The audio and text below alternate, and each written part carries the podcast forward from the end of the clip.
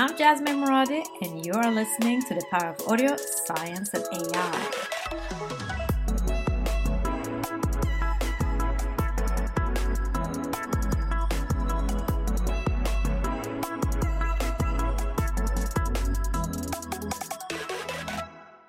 My guest today is my new friend Margareta Andersson, a passionate woman that thrives on challenges, creativity, and positivity. Just like me, she has a true entrepreneur spirit and loves everything with sound. It was a passion for sound that landed her in the sound architecture industry. In 1996, Margareta started the sound production company Pretty Production, producing sound within the fields of advertisement, corporate films, and sound branding. In 2009, the production company became an integrated brand in the multi award winning agency Lexter Sound Design, also started by Margareta. The agency has since November 2020 been acquired by Efterklang, a part of AFRY. Lexter was established around the challenges of working with sound and scent design in the public environment. Now, more than a decade later, she and her team has successfully been working with sound concepts and has made installations for everything from shopping malls to banks and offices. Lexter has also created software such as Lexter Sound System Twang. Margareta has an advertising communication degree from Bergs School of Communication, and on top of that, she has also studied behavioral and positive psychology and has a coach certification from Academia Coachstjärnan, where she's coached people within the field of business, entrepreneurship, and leadership. Margareta is now the section manager of Efterklang, a Scandinavian company with dedicated experts in engineering, architectural, music, and academia. In this episode, Margareta and I are going to discuss the ins and outs of sound architecture.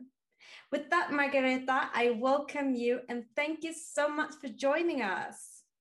Thank you. My pleasure. My pleasure congratulations to being acquired. How does it feel so far and how is it going? It feels uh, wonderful. It is a little bit hectic at the moment, um, but we're really happy. Uh, we are now integrated to something that is bigger. Uh, we have over 120 new colleagues in Efterklang, which is amazing. So now we can offer the the whole world a really good quality sound environment. So we are um, happy, really, really happy, exciting. I'm so glad to hear this. And I've read that you love everything about sound. So mm-hmm. now I'm interested to know when and what was your earliest memory of music and what is it about sound that fascinates you so much? Um, that is, a, uh, in one way, a difficult question uh, because when I was really young, I was more passionate to drawing. Um, but it, it, I think I was passionate to a lot of things that would stimulate me. But my earliest memory uh, wasn't music, it was actually uh, voices, mm. tone of voices. And um, the first uh, music and song that I fell in love with, well, first of all, I have bigger sisters, so I was like sneaking under their bed when they were doing the Beatles and Monkees and those kind of bands. but uh, that was that I, I, wasn't really into that. But the first um, melody that actually took me uh, was um, an old song that was like remixed, and it's been remixed over and over again. But uh, there was a woman sing, singing, and the song was one uh, one way ticket to the blues.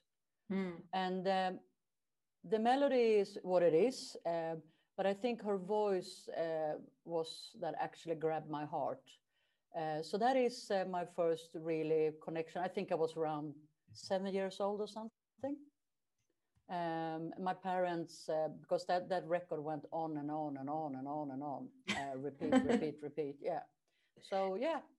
And how does it feel to listen to that to that song and voice today? I did before our our conversation now because uh, I needed to fresh up my memory. What was the name of the woman I was singing? I couldn't remember it, and so I, I went on on YouTube and I listened to it, and it makes it makes me smile. It makes me happy. Um, it does, yeah. Yeah. and you and I, we do have a lot in common actually. Uh, the entrepreneur spirit, we love sound, we thrive challenges and creativity and positivity.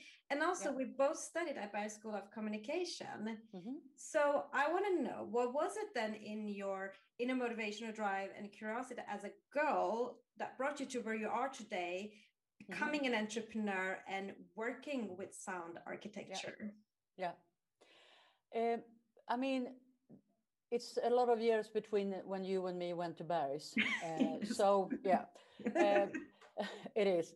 Uh, but I think um, I, I, when I was young, I was always like searching for something. Um, and as older you go, you, you realize what your what you, where your where your fire is and and what are you looking for. Um, I think it's more about a journey that you need to to start to to walk one direction and then that wasn't the right direction and then you find another direction and if you're open minded there is opportunities along the road and um, so i started first to work with economics mm. um, yeah and there, there was no fire in that so but that that experience um, uh, is good for me to have uh, during my my my journey uh, especially when i'm open up my own business and everything so um, but uh, that wasn't my fire. And uh, then just an opportunity put me in, in a position where I start to work uh, in an advertising bureau. And, uh, and suddenly I felt like I belong. Mm. So that's when I start to go to Paris and all of those kind of things. And then I went abroad and I was working uh, quite many years abroad in different countries. And when I came back home, uh, I just realized that my fire is it is on the target, it is on what I want to do, but what's more, more, more, more important is my personal values. Hmm. So for me to, to run my business is an opportunity to, um, to decide myself, who am I going to work with?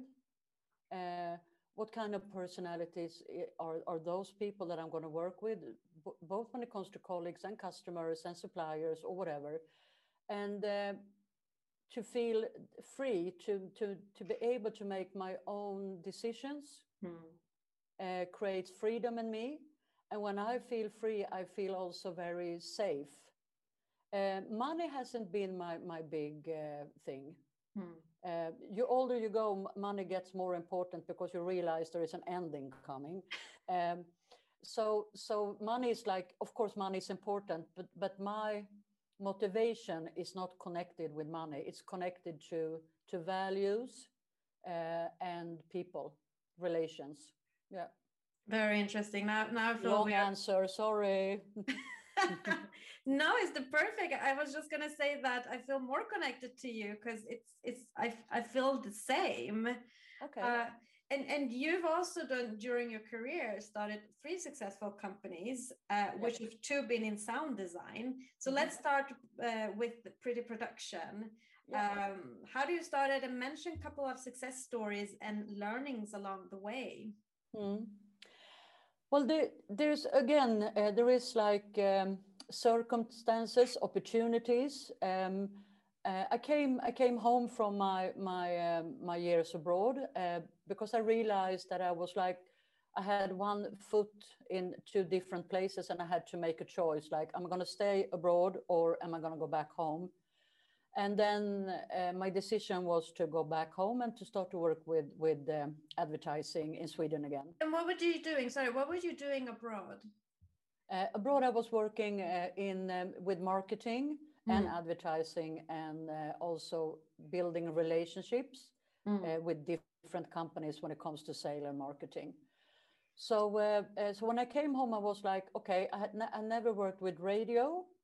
I've been working at in that point. I've been working with um, television and other bits and pieces when it comes to advertising, but I, I never touched uh, radio. So uh, when I came home, I'd realized that, okay, if I'm going to be good at project, to be a creative project leader in advertising, uh, I also need to know more about the media radio. So, and radio was quite new in, and commercial radio was very new in Sweden in that time. Uh, we were second last after Albania, actually. Mm -hmm. So, uh, yeah.